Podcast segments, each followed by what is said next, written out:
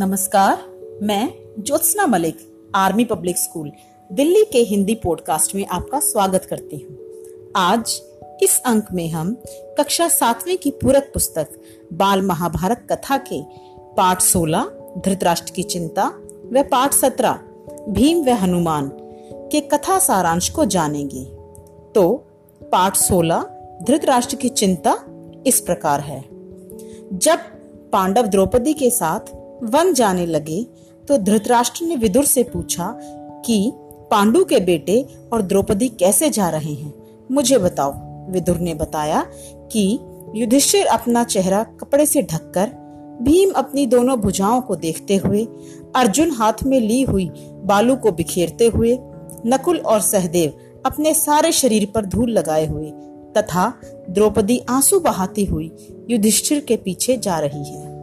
यह सुनकर धृतराष्ट्र चिंतित हो गए। विदुर धृतराष्ट्र से बार बार संधि करने के लिए आग्रह करते रहते थे। एक दिन विदुर की बातों से तंग आकर धृतराष्ट्र ने उन्हें भी पांडवों के पास चले जाने के लिए कह दिया। दुखी विदुर अपने रथ पर बैठकर जंगल में पांडवों के पास पहुँच गए।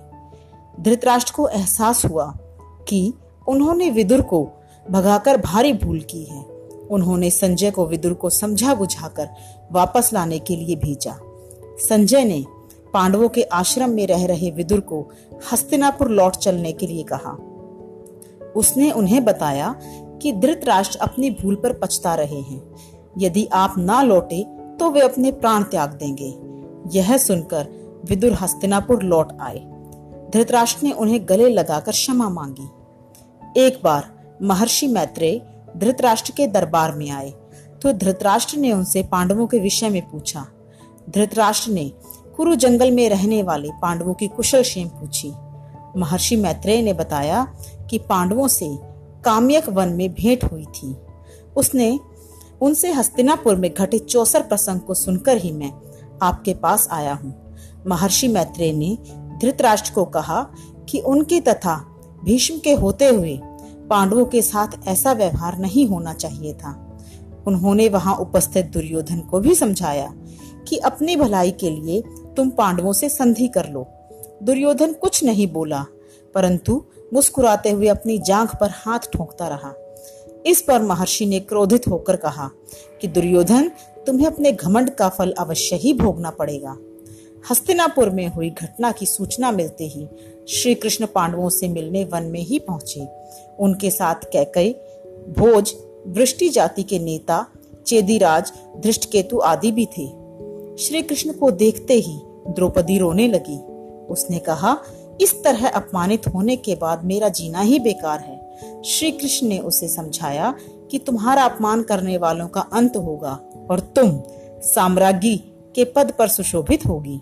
धृष्टद्युमन ने भी बहन को सांत्वना दी। श्री कृष्ण अपने साथ सुभद्रा व अभिमन्यु को लेकर द्वारका को लौट गए। धृष्टधुमन द्रौपदी के पुत्रों को लेकर पांचाल देश लौट गए। अब कथा को आगे बढ़ाते हुए अगला पाठ है भीम और हनुमान। एक दिन सुहावने मौसम में द्रौपदी अपने आश्रम के बाहर खड़ी थी कि एक सुंदर फूल हवा में उड़ता हुआ उसके पास आकर गिरा।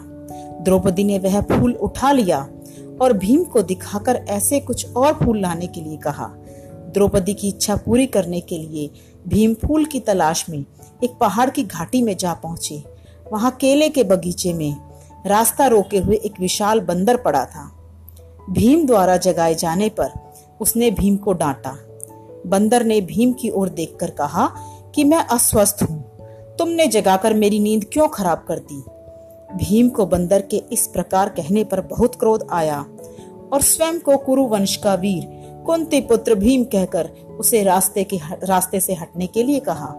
बंदर ने स्वयं को बूढ़ा और अस्वस्थ बताकर उठने बैठने में असमर्थ बताया। तथा उसे कहा कि वह उसे लांग कर चले जाए। भीम ने कहा, वह जानवर को लांघना सही नहीं मानता, इसीलिए रुका हुआ है। बंदर ने भीम से हनुमान के विषय में पूछा। भीम ने गरजते हुए बंदर से कहा कि तुम हनुमान को कैसे नहीं जानते और रास्ता देने के लिए कहा। बंदर ने भीम को उसकी पूंछ हटाकर निकल जाने के लिए कहा। भीम कोशिश करके भी पूंछ को हटाना तो दूर हिला भी ना सका और लज्जित हो गया। उसका गर्व चूर चूर हो गया। उसने विनम्र भाव से उस बंदर से पूछा कि आप कौन हैं? बंदर ने बताया कि वह ही हनुमान है। यह जानकर भीम ने उन्हें प्रणाम किया। हनुमान ने उसे आशीर्वाद दिया और बताया कि युद्ध के समय वह अर्जुन के रथ पर उड़ने वाली ध्वजा पर विद्यमान रहेंगे। इसके बाद हनुमान ने भीमसेन को पास के झरने में खिले हुए सुगंधित फूल दिखाए। फूलों को देखते ही भीमसेन को द्रौपदी की याद आई। भीम जल्दी से फूल तोड़कर आश्रम लौट गया। धन्यवाद।